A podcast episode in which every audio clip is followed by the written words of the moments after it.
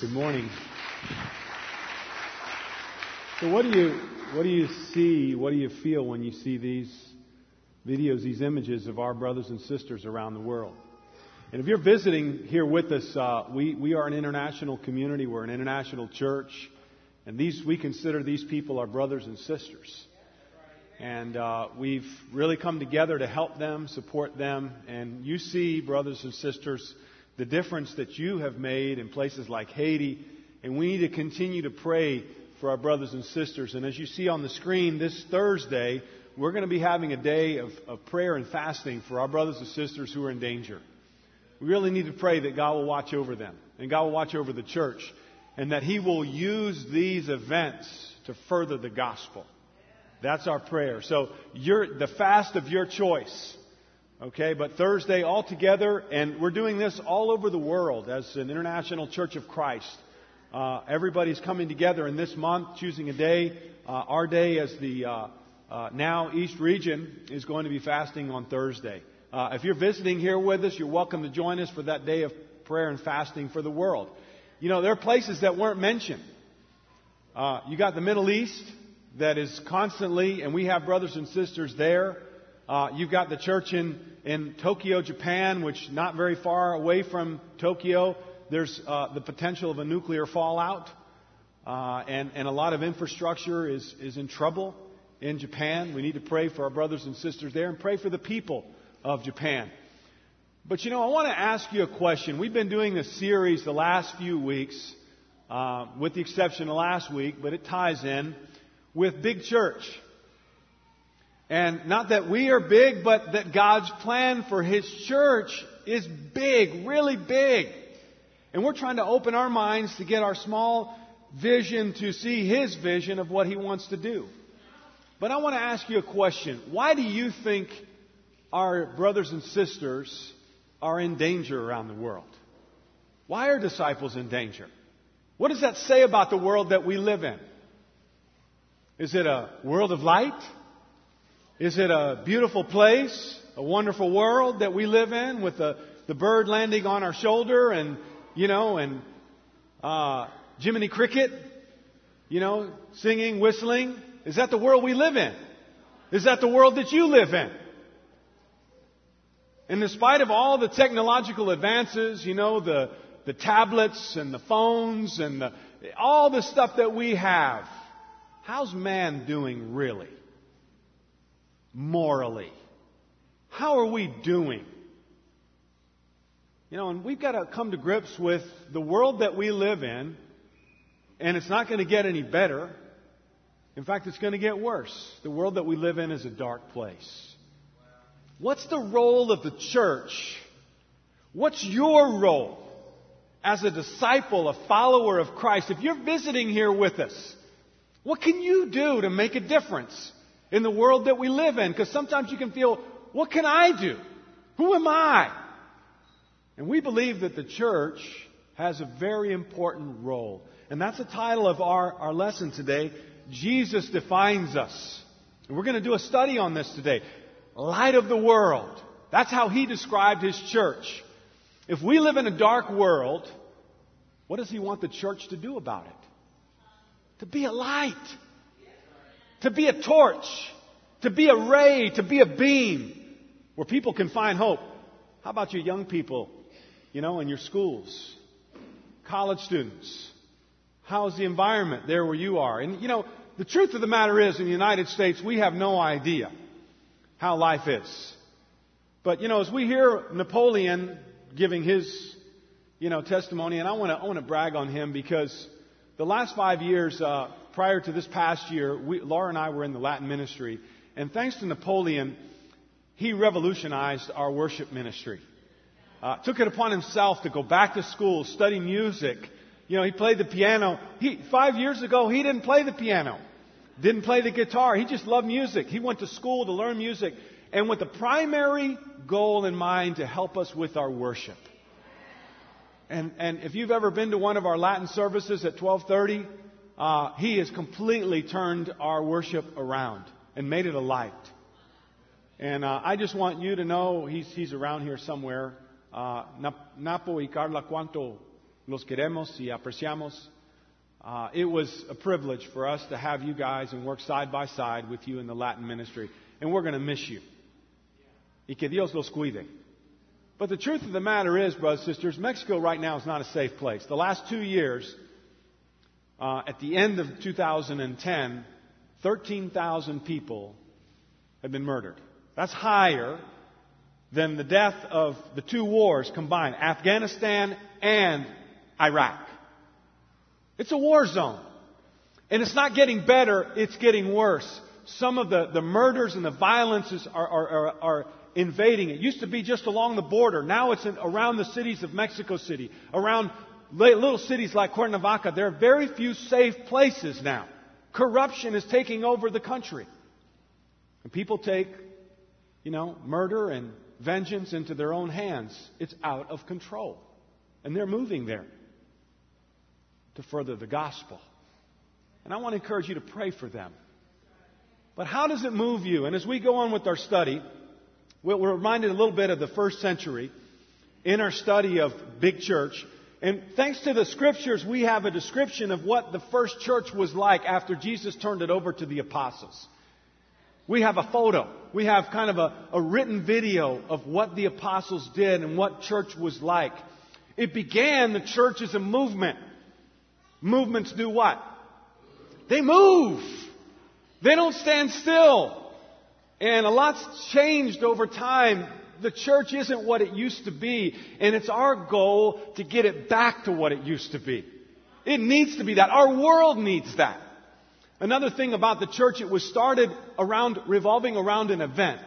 And the event was the resurrection. Do you know in a few weeks we're going to celebrate Easter? That's the one day out of the year that churches celebrate the resurrection. The first century church would celebrate the resurrection all year long. It was the event. Everything was wrapped up around the resurrection. It was their primary message. Because the, the resurrection opened the door for forgiveness, for hope, for a new life, and for eternal life. It freed men from darkness. And then another thing about the first century church, it was not an institution like many of our churches are today. It did not begin in, steeped in tradition. It wasn't about tradition. It was about a teaching. There were no Bibles in the first century. And there were no buildings. You know, when you think of a church, we went over this study a few weeks ago, you think of a building. It had nothing to do with the building. It was about the people. And that's how Jesus defined it. And they were totally outward focused.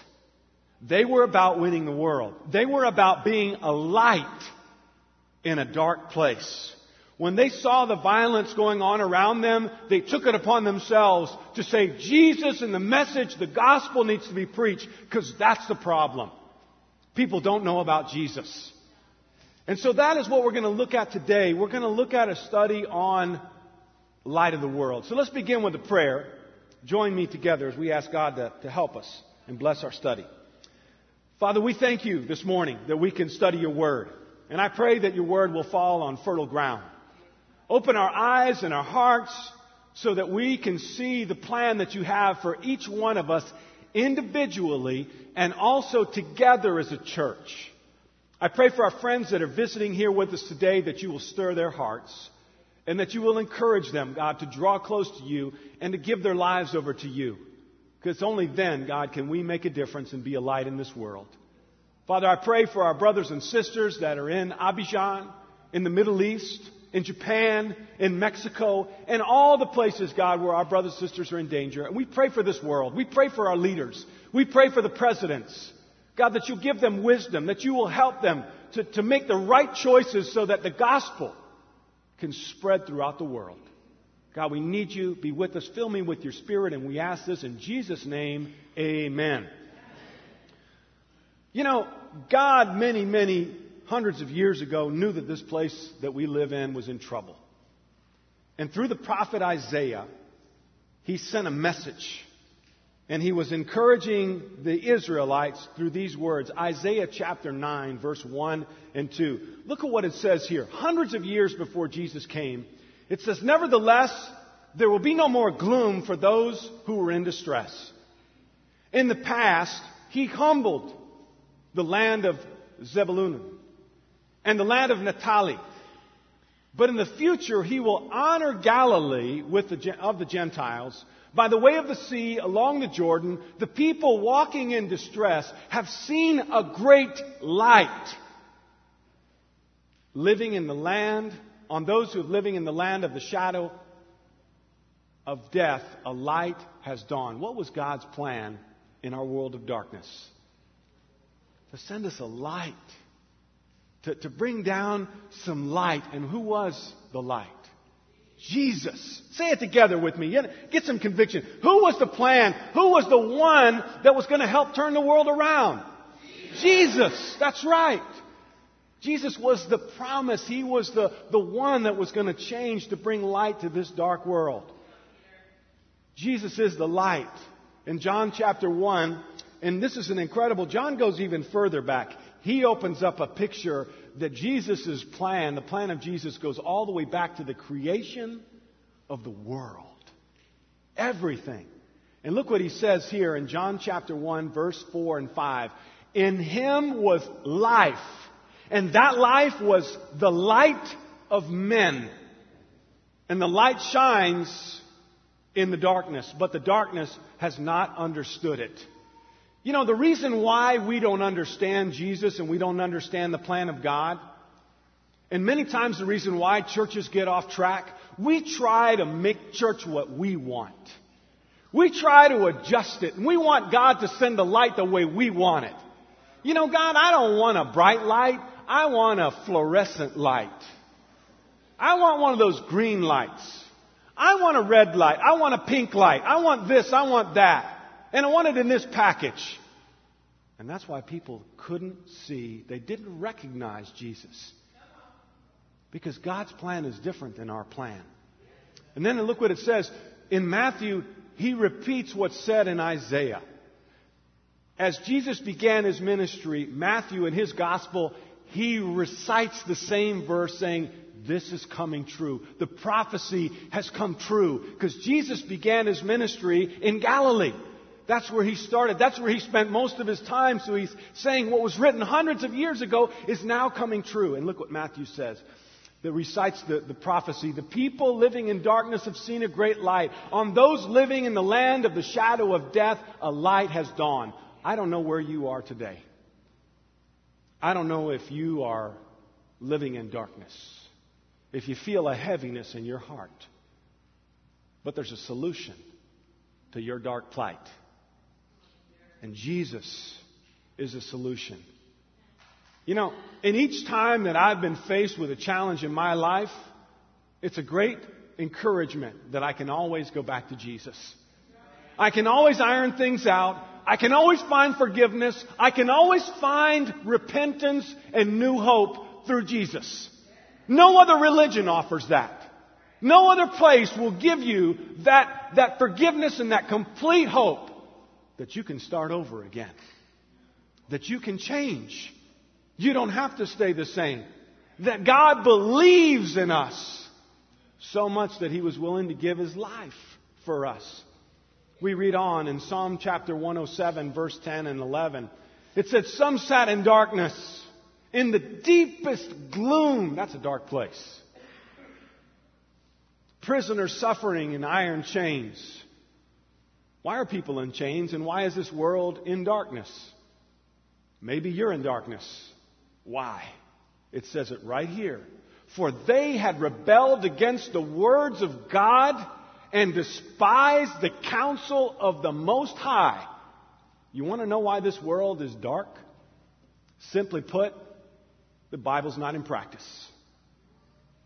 There's answers. There's solutions. There doesn't have to be murder and war and corruption, drug addiction, perversions. There's an answer. Marriage doesn't have to be a curse, a heavy weight, a place that no one wants to be in and live in, as many describe it, a hopeless state. No, marriage can be a blessing. It can be heaven on earth when you do it the Bible's way. But this is why people are in darkest gloom. And it says here, they had rebelled against God and despised the counsel of the Most High. Then down in verse 13, it says, What do people do when they're in darkness? Smart people. This is what I did. Then they cried to the Lord in their trouble. You know, if you need help today, I want to encourage you. What do you need to do? You need to cry to the Lord in your trouble. And He saved them from their distress. He brought them out of darkness and the deepest gloom and broke away their chains. Isn't that awesome? Whatever is holding you down, whatever's got you bound, Jesus, God can help you break those chains. And you can be free. And he says here, let them give thanks to the Lord for his unfailing love and his wonderful deeds for men. For he breaks down the gates of bronze and he cuts through the bars of iron. Have you ever felt in prison like no hope? You know, a lot of our chemical recovery ministries have used this to describe when you are under the curse or the slavery, as it's described, of drug addiction. But it's not just there. There are men today living under the slavery of perversion, of pornography, of adultery. I remember when I was a young man, 20 years old, I knew it. I didn't know the Bible. I knew it. I was a slave to sin. I didn't want to sin. I didn't want to keep on being a, a, a, a dark man. I wanted to be a man of honor. But I felt chained down. I couldn't break free. And then I started to get to know the scriptures and started to pray, and God said, You can be set free. And that was such an encouragement. But look at what it says here in 2 Corinthians. Paul says this to the church. In chapter 4, verse 3 and 4, it says, Even if our gospel is veiled, it is veiled to those who are perishing.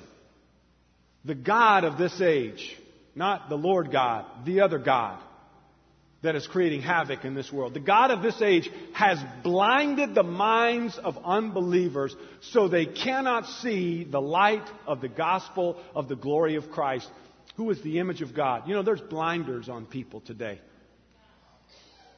And it's a tactical, intentional work of the devil to blind people from answers. Let me give you an example. Watch this short video of what's going on on the college campuses.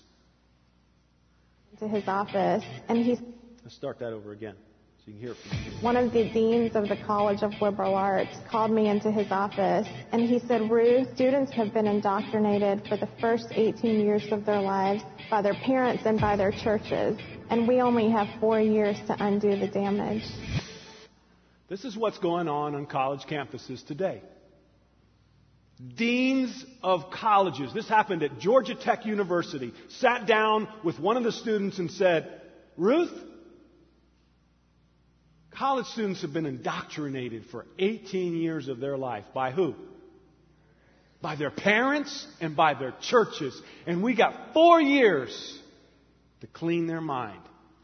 Boy, they're really doing a great job of it, aren't they? 80% divorce rate in Southern California. People don't have answers. Single parenthood is out of control.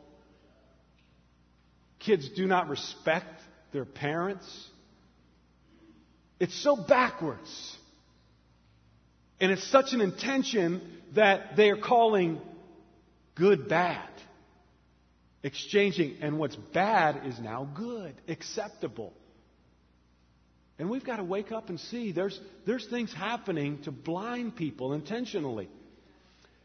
In this particular situation, if you want to hear more about it, you can go to uh, some of you that are subscribed to Facebook, go to Speak Up on Facebook.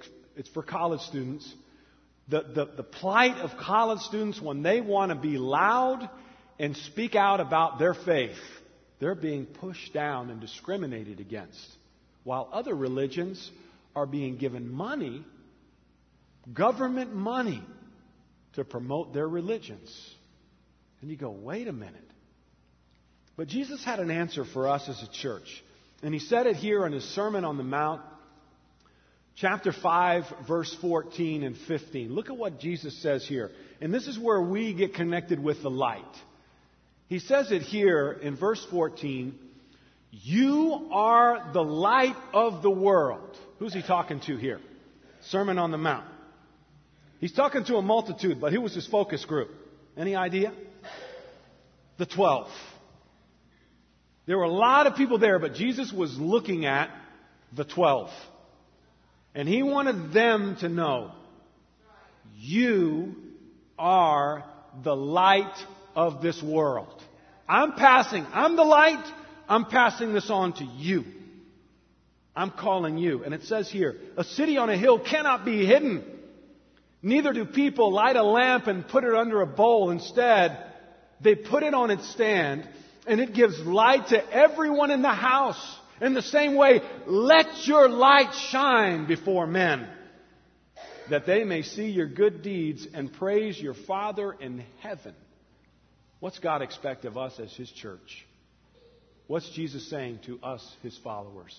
If you're here visiting and you consider uh, yourself a Christian, what's Jesus saying to you, to us? Should we hide? Should we go and shh? No. He's saying, let it shine. Speak up. Speak out. Live your life. Let people know who you are. Let people know what your convictions are. I'm counting on you. I need you. Because if we don't shine, the darkness will overwhelm the light. This is our responsibility as a church. Today we're going to change the name of our region. And some of you, go, oh no, what? Wait a minute. Since the beginning, we've always relax. We're still going to be a part of the LA International Church of Christ. We're not declaring independence in any way, shape, or form. To the contrary, a greater unity. All we're doing is changing our identity. And we're changing the name of our region so that we can identify with who we are. East region, what's that say? What's that communicate? You're in the East. Where's the East? It's an identifier, but where's the East? Well, the East is in Asia, right? Ah, Ayumi? That's the Far East. But it doesn't say, it doesn't identify, it doesn't help me understand who, what I'm supposed to be. You know, and Jesus doing, what he's doing right here is he's branding us. You know, the corporate world is into branding, right? Everything's got a brand. You hear a, a song, you know, a little phrase, can you hear me now? Bam, what comes to mind? Verizon Cell. Yeah, there you go. That's branding. You got people want to identify. And it's so, so important. Jesus wants us to identify with who we are and what we're about. Who does, how does he describe us? You are what? The light. But I don't feel like a light. You know, if you had the morning and the day that I had yesterday, you wouldn't feel like a light either.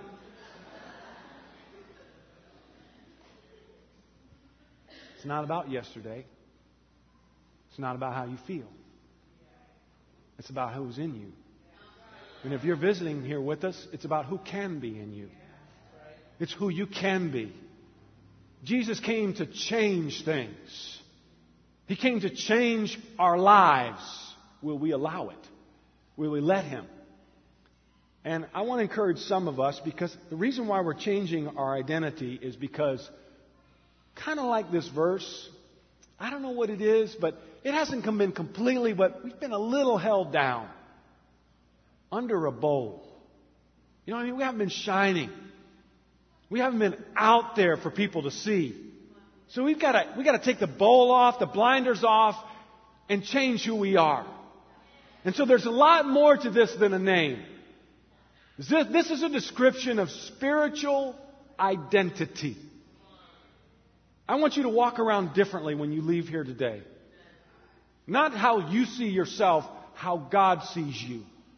You are the of what? The world.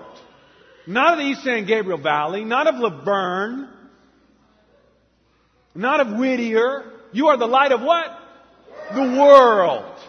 Do you realize you can have a worldwide impact?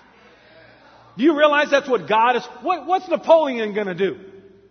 He's going out into the world.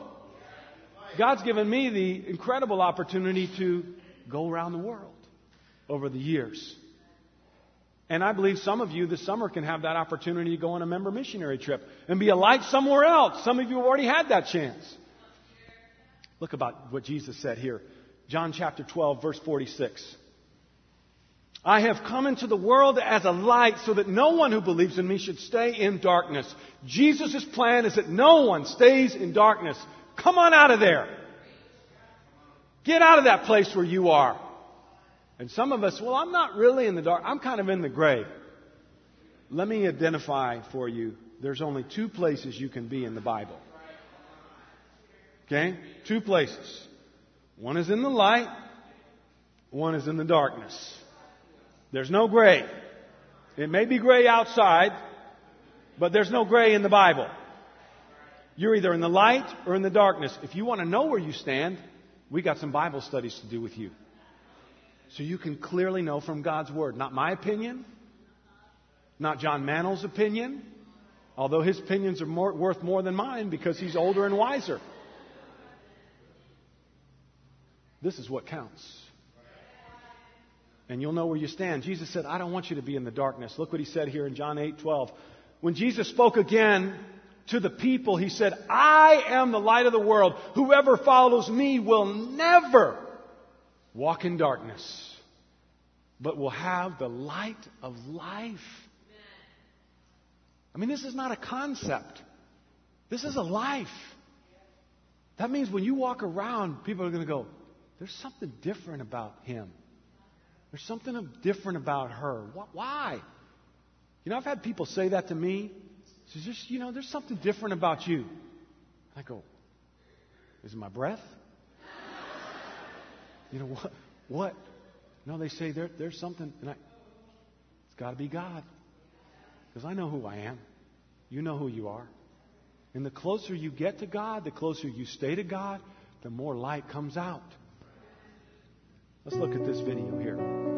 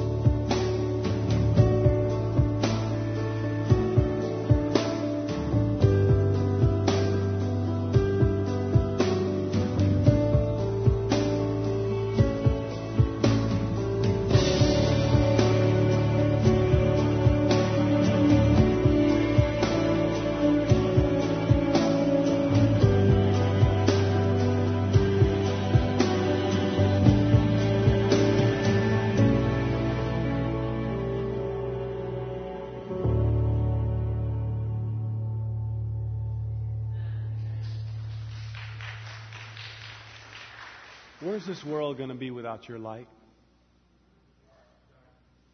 Complete darkness. That's a sobering thought. But there's hope for the world if each one of us, you know, and I like the, the vision of all those little light bulbs. You know, you're a light bulb. Well, I don't feel like a light bulb. I feel like a dud. You're a light bulb. And you've got to let that light shine. Maybe you haven't been living like a light. Well, it's time to change. That's why we take communion. That's why we come to church so we can get our, our cha- get things changed around and establish a new identity. Look at this community. How would you describe this geographic area? It's big. 1.5 billion people. How does God see this community? What does he see when he looks around? Some of us are faked out by the picket fences and the green grass and the flowers and springtime. We think, oh, it's all good. Look, we live in paradise. Welcome to paradise. I don't know if you've, I don't know if you've gone inside of people's homes. Have you gotten to know your neighbors? I don't know if you've spent some time talking to people about what's really going on in their lives. There's darkness. There's pain. There's hurt. And you can be that light. You can make that difference if you will see yourself as God sees you. So I'm going to roll it out for you. Our new name, our new logo. I want to thank uh, JP and, and Amanda. Uh, and again, don't get psyched out by the, the look or the name. It's more about Jesus and his vision for us. So as of today, we are no longer the East region. It's over. We're turning the page. Because it doesn't, doesn't say anything. Okay? And no, no, nothing against the past. No, no, no, no. We're just turning the page. A new look. A new vision. Okay? A new identity. You ready? There it is.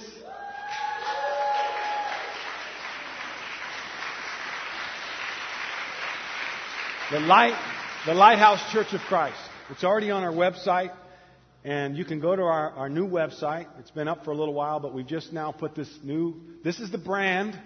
This is our logo. It will be on everything, uh, and and we're going to put it out there. And we're going to get cards, invitations for you. And when you talk to people, you're going to say, who, who, what's your church? We're a lighthouse. You know, and there are other churches that are lighthouse, and that's good. It's all good. As long as everybody understands who they are and what they're about. And as long as you live it. But this is about what Jesus said to us. And if you go back in history, uh, this is the uh, eh, Latino, eh, Ministerio Latino, this is their logo right here. Iglesia de Cristo, Faro de Luz. It's just, you change it backwards in Spanish. You reverse it. What's this? You say, well, I don't feel like I got a lot of light. In the early uh, 20th century, was there electricity? No. They had lighthouses. Did you know that? Do you know how they shined out in those lighthouses? Gas lamps. You say, gas lamps? That's like a candle. How do you make a candle or a gas lamp shine out miles into sea to save ships during a storm? And it's a Fresnel lens. They would build these around the gas lamps it magnified that little light. Ever heard the song, This Little Light of Mine? And I love that song. Okay? What are you going to do with your little light? Let it shine. This little light of mine, I'm going to let it shine. I'm going to let it shine, let it shine, let it shine. God can take our little weak light and magnify it so that it can go out miles into the storm and be a place where people can say, hey, there's hope. I got a friend. I got somebody who can help me steer me in the right direction. And this is what God can do with your little light. All you got to have is a little light. And that Fresnel lens that God puts around you can magnify it. See these projectors? I don't know if you know it or not, but that little light that's inside that projector is being magnified and projected by a Fresnel lens. And it's just a little light. Steve changed them out this morning. That's why they're brighter. It's just a little bulb. And it's boom. And these lights back here that light me up, those come from a, a magnifier on your headlights. They're everywhere. God's put that around you, and you've got to start looking at yourself through human eyes and start seeing the potential that you have, that God can magnify you. It's not about you. Everyone, and I like this, this image here, because what do you see here? You see rays. Every single one of us is a ray of light, and that's on our logo. Rays going out. Everyone is a ray of light at their work and in their community. Wherever you are, there's hope. There's light because you bring that light. And I want you to have that identity from here forward today. Let's watch this video. From the dust of the ground, God formed man and breathed into him the breath of life. When the Israelites were trapped with their backs to the sea, Moses stretched out his staff and the waters were parted.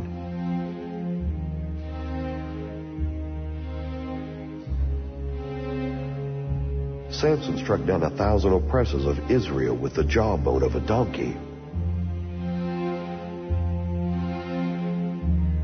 At the blast of trumpets and a war cry, Joshua watched the walls of Jericho crumble.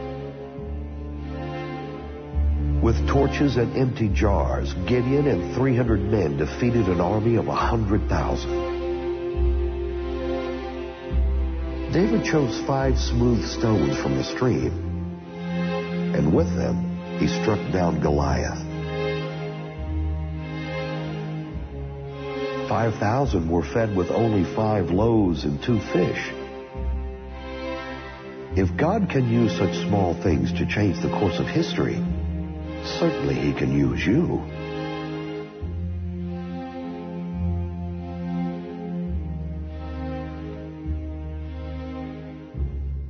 So, what's the missing ingredient? Faith. Your faith. Faith in you or faith in God. All those men that were described in those stories of the Bible, history of the Bible, were men of faith. David picked up those stones and believed that he could bring down a giant. Samson picked up the jawbone of a donkey and believed that he could defeat his enemy. Moses took the staff, a wooden stick, and held it out over the Red Sea and believed. He believed that God could part the sea. He believed and took God at His word. Do you believe that God can use your life? And it doesn't take a lot of faith. Again, only a little to start. With your little faith, God can do amazing things. And it's time for us to change the way we think. People are looking for a light. Teens are looking for a light. That, that facade of the dream car and the dream life and the boyfriend and the cheerleader and that, that, that student, you know, that's got this, the great grades and looks like they got it all together. Behind the curtain, there's darkness. That's how it was in my life. Nobody knew until a disciple came along and said, Hey, come with me. Let me show you a light. And everything changed after that. People are looking for light. This is our website. Uh, and if you want the uh, address, it's lighthousecoc.com. You can look it up today. Lighthousecoc.com. And we're going to be constantly building it, growing it.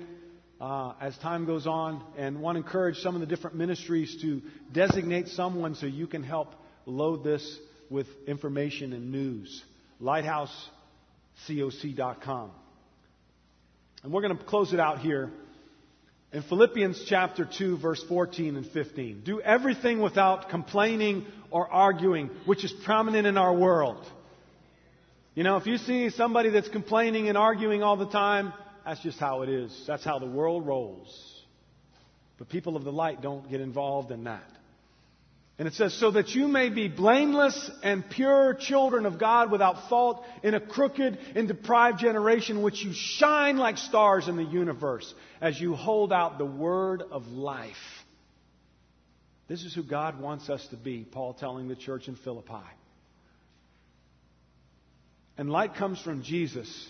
And let's break it down in a practical sense. We have it, we have the light because of our faith in Him. We have it through the promise that He's given us. We have it through the Holy Spirit, which you only have if you are a true son, follower, disciple of Christ. If you want to know if you are, we got some Bible studies that can make that clear for you. Don't assume it. Because the Bible makes it clear, and there are a lot of people that are off track. Practical application of his teaching brings about light. How you live, the choices you make, and some of the principles that we teach in the church make us a light. This week we're beginning, we're beginning Crown Financial.